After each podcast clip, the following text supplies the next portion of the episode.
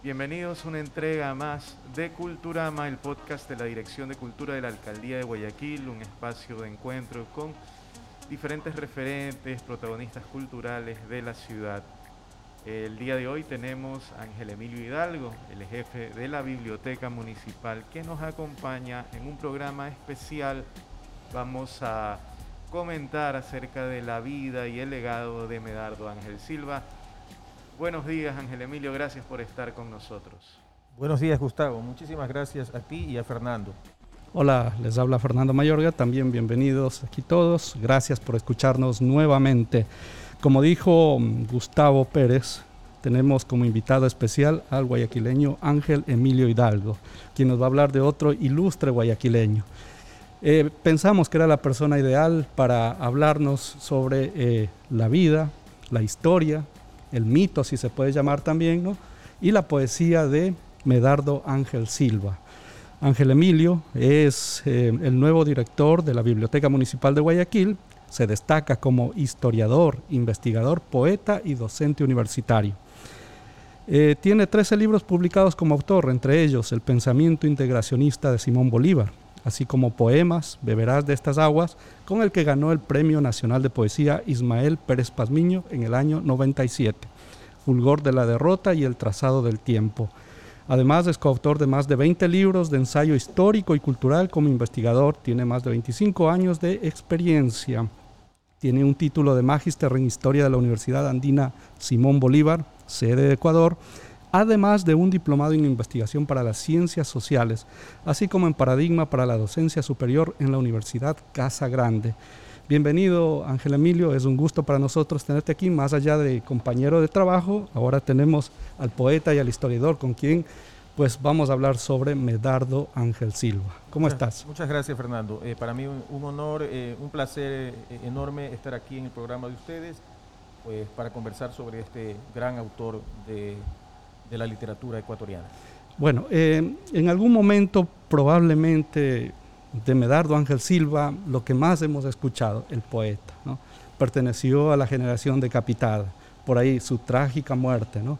del cual pues alrededor se han tejido varias hipótesis, se ha escrito, se ha dicho, se ha comentado mucho al respecto.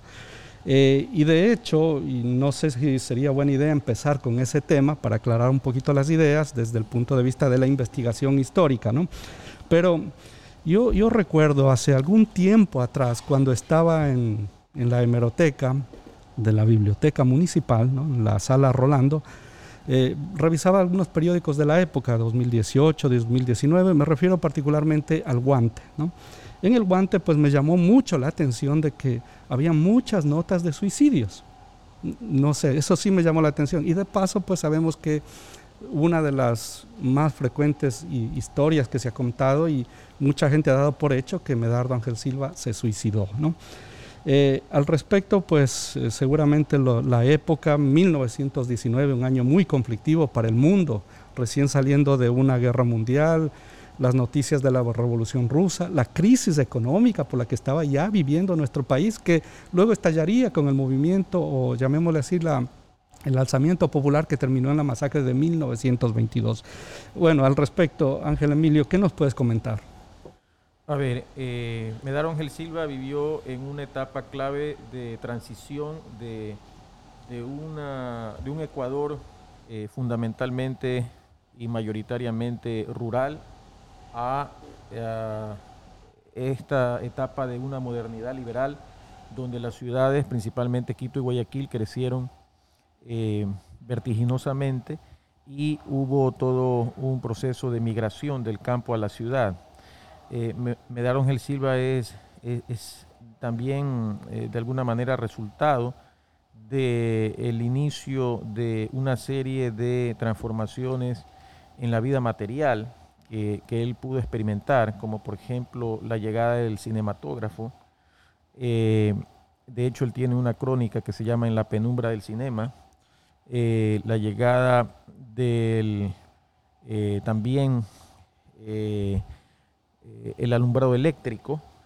Él, él, en muchos de sus poemas habla de, de la energía eléctrica. Es interesante en poemas y en crónicas. Eh, yo quiero eh, recuperar más allá de, la anécdota, ¿verdad? Porque hay, todavía no se esclarece del todo la muerte de Medardo Ángel Silva.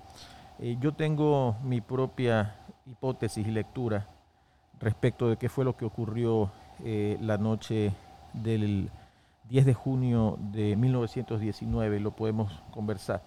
Eh, pero antes de llegar a eso, eh, quiero plantear la idea de que Medardo Ángel Silva eh, fue también resultado de un proceso de transformación de las mentalidades que se dio paulatinamente con, podemos decir, la llegada de olas modernizadoras en el contexto de esa modernidad sociocultural que vivió Guayaquil entre fines del siglo XIX e inicio del siglo XX, de lo que podemos llamar su primera modernidad o modernidad liberal, y en ese sentido Silva es hijo también de todo, de todo ese espíritu laico que se dio a raíz de la revolución liberal, de la revolución alfarista de 1895-1912. Eh, hay algunos elementos que, hay que tomar en cuenta, eh, tanto eh, sociales, económicos como culturales, para entender el, el estatuto histórico de este personaje. Sí, este, habíamos comentado en algún momento con Fernando eh, acerca de la desaparición de Medardo Ángel Silva, que fue trágica, y eh, eh, precisamente la cuestión mediática al respecto, ¿no?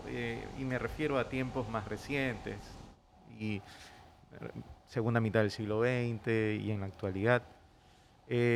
¿Tú crees que este tipo de desenlace, de alguna manera, sin desmerecer obviamente su obra, lo ubican por encima de otros exponentes que quizás eh, tenían una trayectoria eh, más allá de, la abundancia, ¿no? más allá de lo, prolífico, eh, quizás una obra que merecía más exposición? A ver, antes de contestarte esta pregunta, quiero aclararle al público que Medaro Ángel Silva no solamente era poeta, Medaro Ángel Silva también era periodista, fue periodista, escribió en algunos medios de comunicación, se destacó principalmente en el telégrafo, eh, sobre todo en los últimos meses de su vida. Eh, también escribió crónicas desde el telégrafo, telégrafo, escribió una columna de crónicas en el año 1919 que se llamó Al Pasar también escribió relato, escribió una novela breve, que es María Jesús, breve novela campesina. Eh, también escribió crítica literaria. Él dirigió una revista importantísima que abrió los espacios para la crítica literaria en el país, que fue la revista Renacimiento entre 1915 y 1916. También escribió un libro de comentarios críticos a modo de pequeños ensayos sobre sus eh, colegas eh, contemporáneos escritores que se llamó el Ecuador intelectual.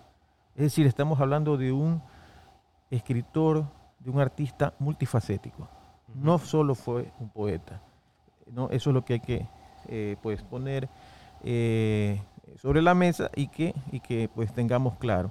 respecto a tu pregunta, yo considero que Silva fue un escritor talentoso, que escribió desde, primero desde su condición de adolescente y luego joven, de esa primera juventud, eh, lastimosamente se fue muy temprano, eh, murió cuando tenía 21 eh, años. dos días después del día de su cumpleaños, él había nacido el, el 8 de junio de 1898 y murió el 10 de junio de 1919 y fue una gran conmoción, evidentemente, para para todas eh, las personas, sobre todo para aquellos que, le seguían. Porque es curioso, eh, Silva tuvo en esos últimos meses eh, más éxito como cronista que como poeta.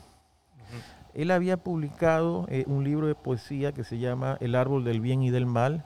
Su título es una alusión muy clara a, y una especie de homenaje a uno de sus poetas favoritos, referente para él, Charles Baudelaire. Y sin embargo, ese libro se había vendido muy poco. Se dice que él quema la mayoría de los ejemplares. Eh, decepcionado porque no recibía, eh, pues no había lectores, muchos lectores o casi ni, muy pocos lectores eran los que se acercaban a, su poesía. Entonces, a, inicios de, del, a inicios del año 1919, él ingresa eh, en el telégrafo como redactor cronista y comienza a elaborar una serie de crónicas bajo su columna que se titula Al pasar. Allí sí hay una respuesta eh, importante de los lectores, sobre todo de aquellos que quieren eh, leer otras cosas, no más allá de las noticias. Entonces, eh, Silva recorre la ciudad nocturna, y esto es lo interesante, ¿no? se convierte en un gran cronista. Yo diría que Silva es el primer cronista de la ciudad moderna, ¿verdad? Ya eh, teníamos eh, los trabajos de José Antonio Campos, Jack de Ripper, eh, desde la crónica humorística, con esos relatos que hablaban de la llegada del hombre y la mujer del campo, ¿verdad? de la gente Montubia a Guayaquil, pero propiamente hablar de una mirada urbana, de una intención de a, manera fenomenológica, ¿no? Eh, entender y sentir el pulso de la ciudad, ese fue Silva, en primer lugar. En segundo lugar, eh, él fue un etnógrafo, porque hay un, de hecho, una de sus primeras crónicas, él, se dirige al, eh, al asilo Calisto Romero, que era donde estaban los enfermos de tuberculosis y narra todo ese drama que ocurre eh, al interior de esas paredes. Entonces, eh, estamos hablando de que también se va a Vinces para elaborar otra crónica. Estamos hablando de un hombre que es, eh, en primer lugar, un escritor profesional que sabe que tiene que introducirse en los temas que va a tratar y por eso también decide meterse a, indagar, investigar como, como un etnógrafo. ¿sí? Eso es algo que considero, eh, me parece que es el primero, al menos que conocemos, el primer etnógrafo escritor es Silva, porque eso, eso, eso le permitía a él escribir estas crónicas. Y en tercer lugar, eh, otro aporte importante de Silva, eh, estoy tratando de responder a tu pregunta en ese sentido, ¿no? si realmente Silva tuvo talento, más allá del escándalo y del morbo en torno a su muerte. Sí, sí lo tuvo y estoy dando las razones. La tercera es que Silva, sobre todo desde las crónicas, construye la imagen de una ciudad mujer. Es decir, eh, él maneja la, metáfora, es el primero en manejar la metáfora de que la ciudad eh, puede ser y puede tener el pálpito, ¿no? Eh, la palpitación, ¿verdad? Y el, pulso de, humano de, un ser femenino. E, es, algo interesantísimo porque ese mismo tópico va a ser repetido en la poesía ecuatoriana a partir de Silva. Es decir, Silva es, podemos decir, y lo digo como poeta, nuestro padre en ese sentido. Eh, inaugura un tipo, una, eh, un tema, un tópico que posteriormente va a ser recurrentemente poetizado en otros autores. Eh, la respuesta, pues, creo que cae bajo su propio peso. Efectivamente, Silva sí fue un poeta de mucho talento y además prometía muchísimo. Imagínate lo que habría sucedido si es que él, pues, hubiese vivido muchos, años, más. Así Aunque bueno, en la cultura popular hay muchos ejemplos similares, incluso en tiempos más recientes, eh, y, quizás sí vivía un poco más eh, y su y su en este caso su trágica muerte no hubiese no se hubiese dado, ¿no? a lo que me refiero es que eh, existe quizás la posibilidad de que no fuese tan, tan popular y tan famoso, porque tú hablas con las personas y básicamente conocen que fue un poeta y no conocen los otros detalles de su producción literaria, ¿verdad? De su, de su vida eh, como artista, como, como escritor. Y, eh, definitivamente eh, la pregunta iba más por el lado de si en su sus con relación a sus contemporáneos no con relación a que este tipo de eh, de situación que se dio con relación a la, a la vida de Medardo Ángel Silva hizo que opaque un poco el talento de otros escritores de su época, ¿no? Bueno, habían varios escritores talentosos en su época y por ahí está esa afirmación de la generación decapitada, que fue un invento del periodista quiteño Raúl Andrade en la década de los, de los 40, ya, al llamar generación decapitada cuando no es preciso el término. Eh, primero porque está reduciendo solamente a los escritores que murieron jóvenes o murieron trágicamente, eh, entre, no solamente Silva, también por ejemplo estuvo Arturo Borja, que era un poeta de la generación de Silva. Silva ah, lo admiraba mucho, escribió un estudio eh, sobre Arturo Borja, eh, que había, eh, se había suicidado, ¿no? Se suicidó con su compañera en Guápulo, muy cerca de la ciudad de Quito. y de alguna forma es una es una frase que reduce la comprensión de lo que fue la generación de los modernistas, principalmente esta segunda generación, porque Silva pertenece a una segunda generación de modernistas. Ya hubo una que en el año 1896 había creado eh, el primer eh, gran periódico o revista literaria eh, que se autoproclamó modernista, que fue precisamente América Modernista. Es decir, ya había una tradición de escritores que se consideraban que eran modernistas y de artistas que también estaban moviéndose en el ámbito del simbolismo, me, refiero a, artistas visuales. En cuanto a los poetas, eh, habían otros poetas que luego eh, son muy jóvenes en, el momento en que Silva muere y que en la década del 20 ya empiezan a desarrollar eh, un trabajo interesante con la vanguardia como por ejemplo Hugo Mayo, como por ejemplo Aurora Estrada y Ayala, como por ejemplo Jorge Carrera Andrade. ¿no? Grandes poetas, y pienso que eh, no, no es que Silva opacó a esos grandes poetas, lo que sucede es que a raíz de la noticia de su trágica muerte, eso se convirtió como en un lugar común. ¿no? Y de hecho, si Silva en los últimos meses de su vida gozó de un cierto reconocimiento, más que como poeta, como cronista, porque también era un hábil cronista, eh, a raíz de su muerte fue que hubo ese reconocimiento eh, de su poesía, es decir, como un poeta de quilates que pudo haber avanzado, que pudo haber desarrollado una gran obra con el paso del tiempo, al igual que estos otros compañeros que acabo de mencionar. Claro. Tú ahorita eh, dijiste algo interesante, solo para terminar el tema. ¿Crees que si eh, Silva hubiese muerto un año antes, eh, hubiese existido alguna... Porque empieza a trabajar en el telégrafo precisamente unos seis meses antes ¿no? de, su, de su fallecimiento, una cosa así. Sí, a inicios de 1919. Perfecto. ¿Crees que si hubiera fallecido él un año antes, la ¿Se había reconocido de otra manera?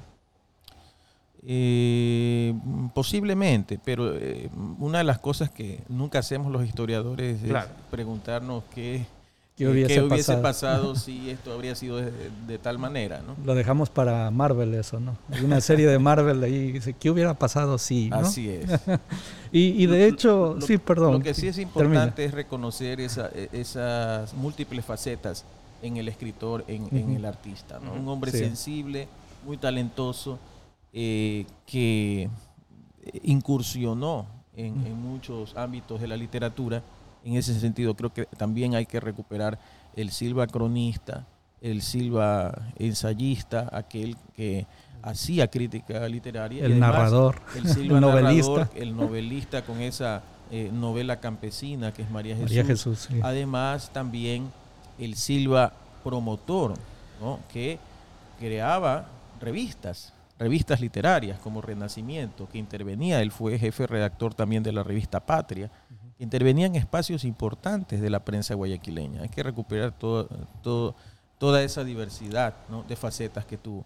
Y como opinión adicional, yo me quedo con el, multifacético, digamos, escritor, ¿no? Y lo que me maravilla de él es que siendo adolescente empieza activamente a escribir, ¿no?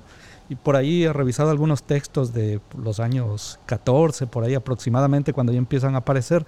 Y, y, yo me quedo pensando, prácticamente digo, a esa edad yo dónde estaba? Bueno, queriendo terminar el colegio, recién puliendo mis habilidades de redacción gramatical y entre otras cosas, digo, eh, eh, eso es lo que a mí me asombra, ¿no? Y la pasión, no sé, el empeño o, cuáles fueron los factores que hicieron que para que él se desarrolle tan tempranamente, ¿no? Pero y de, paso, como tú lo has dicho, más allá de, que se lo reconoce como el poeta, también conjuntamente como otro de los escritores que mencionaste, que también yo creo incursión en la antropología y el folclorismo también, Luis de, perdón, eh, José Antonio Campos Maigón, Jack the Ripper, ¿no? Eh, pero hay una diferencia, ¿no? Eh, yo creo que más bien el uno se enfocaba exclusivamente a los temas del hombre del campo venido a la ciudad, las anécdotas, el folclore, las coplas. En cambio, ahí encontramos una manera muy particular estos datos más lo que tú mencionaste que es muy importante en el modernismo, la metáfora, ¿no? Y, pues sí, eh, la contribución yo creo que es evidente, pero lo que a veces lo evidente si no se lo comenta y yo creo que es nuestra responsabilidad encargarnos de que sea conocida su labor, ¿no? Como dice, probablemente algunos asociarán, sí, esa canción, perdón, ese poema se convirtió en canción y es uno de los temas más populares de nuestro país, ¿no? En la, eh, digamos, en la voz de cantantes populares, por así decirlo, ¿no? Pero Ay, creo, y, ese era el propósito, pensé que era ideal y pues mm, espero, bueno, mejor dicho, creo que no me he equivocado en invitarte a ti, Ángel Emilio, para que nos aclares estas dudas ¿no? en el tema. Muy bien, ¿qué escribió? ¿Cuál es el mérito de él? ¿no? Tú lo has dicho muy bien, lo has explicado de una manera muy clara y eh, al respecto, vamos con, lo siguiente para que la gente no se quede con, con esto de la duda. ¿Cuál es tu hipótesis sobre la muerte de Medardo Ángel Silva? A ver, eh Medardo Ángel Silva, el día de su cumpleaños eh, número 21, el 8 de junio de 1919, le escribe un poema a la jovencita de 15 años, Rosamada Villegas, El alma en los labios, que luego se convierte en un pasillo eh, musicalizado por eh, Francisco Paredes Herrera. Eh, se dice, y eso está inclusive en, documentos a partir de lo que, del proceso que se inició por la muerte de este personaje, que él había eh, ido a su casa y había cogido eh, un revólver que solamente tenía una bala. Cuando llega a la casa de esta señorita, saca el arma y comienza a asustarla y hace el gesto de dispararse eh, por detrás del lóbulo eh, de derecho, de la, oreja derecha. Y ahí le sale el tiro. Es decir, ¿cuál es la conclusión? En, es, en medio de ese juego macabro, esa especie de ruleta rusa, quería asustar a la niña, a esta niña eh, Rosa, Rosa pero no quería suicidarse. Es decir, el suicidio es resultado de un accidente. De un accidente. ¿Y él sabía que estaba cargada el alma? Sí, había una sola bala, dice. Había una sola bala. ¿Quieres asustarla? Saca la bala. Pues. y, de hecho, fíjense, leyendo la, crónica de la época, en algún momento yo revisé la noticia que sale publicada en el diario El Guante, ¿no? A propósito de la muerte del autor. Ahí no mencionan la palabra suicidios eh, como hecho, llamémosle así, definitivo, sino que te deja abierta la posibilidad de que pudo haber sido un accidente. Te deja abierta, sí. No lo dice eh, directamente, esto fue un suicidio, ni simplemente te da la, a manera de, te da la pauta para que saques tus conclusiones, ¿no? Y, y fue así, es muy, muy, muy, muy, creo que le dieron media página, creo, de la noticia. Claro, sí. claro, claro. Fue, fue, un impacto, todo, todo, un suceso, todo, todo un acontecimiento. Eh, pero claro, eh, lo que dice Gustavo es cierto. Eh, fue un acto demasiado temerario. Claro. Un acto demasiado temerario, ¿no?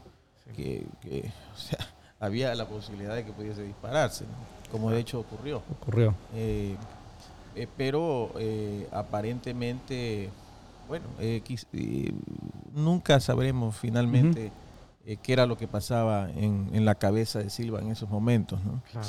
Em, porque lo hizo, quiso asustar aparentemente a la, muchacha, pero Salió terminó, mal todo. terminó con, un saldo trágico. Y bueno, muchos especuló posteriormente que, había sido un suicidio o que le habían disparado de, eh, desde afuera, desde la ventana, pero eh, por la trayectoria del, proyectil, por las distancias, es, notorio que, él mismo fue quien disparó el arma, eh, pensando que no, no, se iba a disparar, solamente iba a ser un intento, que él pensaba que había más probabilidades de que no saliera la bala, entonces eh, y en ese sentido asustarla a esta señorita, pero ocurrió eh, pues eh, lo, este acto trágico. Ella no habló mucho acerca de este. No, para ella, para ella yo leí, recuerdo que yo leí hace años un periódico de, no, no, fue la revista Vistazo, donde años después, muchos años después, ella ya era una persona mayor, la entrevistan y ella comenta que que para ella eh, realmente fue un acto, un hecho muy traumático, porque de alguna manera quedó marcada ¿no? en, la, en la opinión pública, como entre comillas la, ah, hasta cierto punto la causante del, suicidio del poeta, pero no había sido ella, es decir, eh, eh, fue realmente injusto, yo imagino eh, y, muy doloroso para ella, ¿no? Pensar que algunas personas eh, la miraran a ella o la acusaran sin hablar, ¿no? Así Las miradas acusadoras. Así es. una niña también, además era una niña de 15 años. Eh, me, recuerdo que en, en ese en esa revista ella dice que ella prefiere no hablar del tema y que a la madre no le gustaba que se hable eh, no, no, no, le gustaba Silva, no le gustaba la compañía, la madre de ella, de, este joven, ¿no? porque decía que eh, se drogaba, ya sabemos eh, eh el ambiente de la época también, sí. Esta filia de los poetas modernistas y de los artistas simbolistas eh, en relación a la droga. Y, en ese caso hablamos en esa época también que, si no me acuerdo, habían los fumaderos que, sí, los fumaderos de opio, de opio. que él describe justamente en la crónica La ciudad nocturna, que es una crónica que aparece en el telégrafo eh, bajo esta columna al pasar. Él es un verdadero flaner de la ciudad. Sí, a mí me parece muy interesante. Hay algunos datos así que, uno se imagina eh, lo que nos han perfilado en nuestra mente sobre el pasado, ¿no? Los años 20, etcétera, etcétera. Pero Guayaquil también tenía, eh, y hay algunos aspectos que no se hablan, no se mencionan, pero si leemos a Silva, llegamos a comprender un poquito más cómo era Guayaquil de aquel entonces. El hecho, como hemos dado el ejemplo, ¿no? Los fumaderos de opio. Y yo en alguna vez recuerdo, vi en alguna película de Estados Unidos los fumaderos de opio, etcétera, etcétera. Y me parecía algo tan lejano, pero después eh, leyendo y entendiendo la época digo, uy, eso también hubo aquí, ¿no? Eh, no era algo, digamos, que bestia extendido, nada, pero hubo, ¿no? Eh, aparte y lo describe Silva en, en, esta crónica La ciudad nocturna. Es interesante también pensar eh, cómo este joven puede acceder a estos espacios. estos espacios, sí, siendo muy joven. Sí. Siendo muy joven y, además eh, eh, yo lo que siento cuando leo esas crónicas es que Silva tenía una, cierta atracción ¿no? hacia, hacia estos lugares, hacia estos submundos, podemos decir. porque él, él, él, no los condena, esto es lo interesante, él no hace una condena moralista, de, esto, de, estas, de estos personajes y de pero, pero tampoco hace apología. de estas prácticas, tampoco hace apología. Lo que él, hace narra. es, él, primero narra como cronista, pero también desarrolla una aproximación estética. Él describe el ambiente con, con mucha eh, meticulosidad y eh, comienza a, eh, emitir ciertos términos pero que están relacionados con lo estético. Eso es lo interesante ¿no? en Silva, cuando la gran mayoría de personas, eh, por supuesto, conservadoras de esa época, ¿no? Eh, seguramente eh, en una crónica iban a condenar las acciones de estas personas.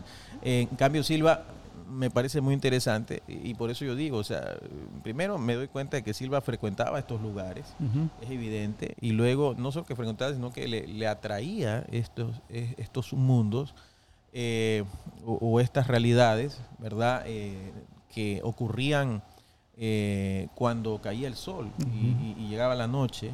Por eso su celebración siempre en, la poesía y en la crónica de la noche, aquel momento en el cual ocurren cosas que en el día serían impensables. Y entonces Silva se acerca y se aproxima primero eh, con curiosidad, pero también con, una cierta, un sentido, se siente atraído por, por esos espacios y por esas prácticas. Eh, y por eso es que en esas crónicas él es un cronista flaneur, él es un eh, gran paseante de la ciudad, especialmente de la ciudad nocturna, que no condena lo que ocurre allí en términos moralistas o pseudo moralistas lo que hace es simplemente describir una situación, una realidad que existe, eh, de la que él es testigo, y hacerlo también desde una eh, concepción y una posición estética. Silva fue de principio a fin un esteta. Y de, hecho, sí, tú, tú, muy bien lo has dicho, eh, él era cronista y ese es el trabajo de la crónica, ser objetivo, ¿no? sin poses ni, ni, preferencias, por así decirlo. Yo tengo una pregunta muy particular. En alguna época, hace, ¿qué será?, unos 15 o más años, publiqué, tuve la oportunidad de, eh, perdón, de leer una de las publicaciones de Medardo Ángel Silva, ¿no? la novela campesina María Jesús. Es una novela corta, me pareció muy interesante, pero yo me quedé al final con una idea de que me dio esa sensación y tenido esa duda. No sé qué opinas. ¿Está inconclusa esa novela? Eh, yo considero que de alguna manera era un ejercicio que hacía Silva eh, por incursionar en la narrativa, pensando en que podría haber eh, posteriormente desarrollado otra novela, ¿no? Para eh, precisamente eh, ampliar lo que, lo que ocurre en, María Jesús o eh, escribir una novela que podía ser parte de una saga, ¿no? eso es algo muy común entre los escritores, sobre todo entre los narradores. Y además, Silva también, esto es interesante, cómo se acerca Silva a la narrativa se acerca escribiendo prosa poética. de hecho, eh, la primera crónica que aparece, eh, donde habla eh, de, de, su madre, que aparece en el telégrafo a inicios de 1919, en realidad es una prosa poética. Tú te das cuenta del ritmo que tiene la escritura, la, formulación de, y el lenguaje que utiliza, ¿no? Que tiene este texto. Entonces, eh, Silva llega a la narrativa a través de la poesía y eh, establece ese puente precisamente eh, con la crónica. Y, es interesante porque de alguna forma él se desplaza de, ser un poeta intimista a convertirse en un cronista que observa la realidad, que lo hace con, sin emitir eh, como ya habíamos expresado, eh, ningún tipo de, juicio pseudo moralista, pero se está acercando a una realidad desde esa sensibilidad que principalmente es de poeta. A mí, a mí me saltó esta idea porque en algún momento pensaba en la época y leía sobre la época, la dificultad que había para publicar eh, a nivel personal, digamos, un libro, por así decirlo, ¿no? inclusive el llegan a aparecer una serie de, en aquella época de publicaciones semanales, mensuales, y que muchas salían cuando podían. Así es. Así es. Y, María Jesús aparece en la prensa, eh, aparece publicada eh, por partes, ¿no? En, distintos tirajes de la prensa. Sí. Eh, la prensa, por si acaso, es el título de un periódico o una revista o, mencionaba la prensa como en general, prensa, prensa. Sí, en general, en general, eh, la prensa. Ah, a través de los periódicos. Eso era una práctica muy extendida en, esos años. Ah, eh, también eh, muchos autores, por ejemplo, Francisco Campos, desde finales del siglo XIX, publicaba los jueves narrativas fantásticas. Ajá, en, algunos de los periódicos de la ciudad. Es decir, e, e, esa, esa, idea también de la literatura eh, en episodios episódica, así es, que, aparecía publicada por partes, también de alguna manera acercaba al lector común a la literatura o llevaba al lector común a, hacia el interés por la literatura. Y esos eran los formatos que aparecían, tengo entendido. Por ejemplo, tienes el, caso de no, décadas atrás, tal vez, no sé si será un buen ejemplo, la, el trabajo que hizo Juan Montalvo también puso su, era editor, escritor de su propia revista, periódicos, ¿no? El Cosmopolita, etcétera. Así es. Pero eh, el esfuerzo está detrás de todo eso, ¿no? Y tratar de hacer llegar tu, tu, tu obra, por así decirlo, ¿no?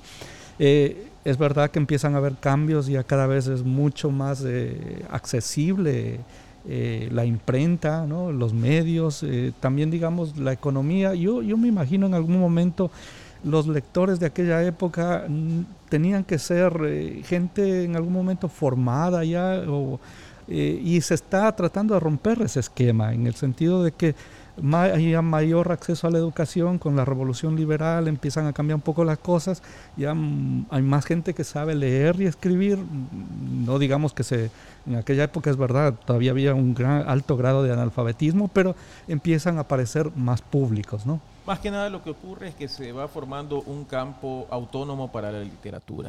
Y Silva fue un protagonista importante de ese proceso, con la creación de revistas, de revistas especializadas, donde él hacía crítica literaria, como por ejemplo la revista Renacimiento. Él comentaba los libros que le llegaban de afuera. afuera. Y había mucho intercambio en esos momentos epistolar con, con otros escritores contemporáneos eh, de Silva. Eh, de países eh, principalmente latinoamericanos. En ese sentido se estaba generando ese, ese espacio independiente para la literatura. Ya la literatura no era un apéndice ni de la religión ni de la política en esos momentos. Y Silva era consciente de eso. Empieza a ser más autónoma la producción literaria. así es. Y, y, por eso mismo es que un escritor como Silva busca oficios eh, relacionados al quehacer literario. Por eso es que eh, se incursiona en la prensa, se convierte en un periodista, un redactor, en un chroniqueur, como decían en, esos años, no en un reporter. Eso es interesante porque hay dos modelos de periodismo en los inicios del periodismo moderno. El uno es el francés, aquel que desarrolla Silva con estas crónicas eh, como resultado de esa observación sensible de la realidad. Eh, y, el, y, el, otro es la idea del, reportero, que eso ya venía de los periódicos de, los Estados Unidos, de la prensa norteamericana, que recoge lo que ocurre en el momento, eh, en la noticia de última hora, de último minuto.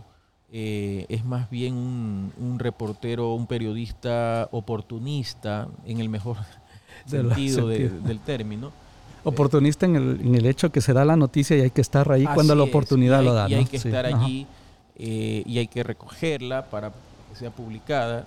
Eh, pero Silva opera de otra manera, porque es el literato convertido en periodista. periodista. Así es. Muy bien dicho. Es el cronista.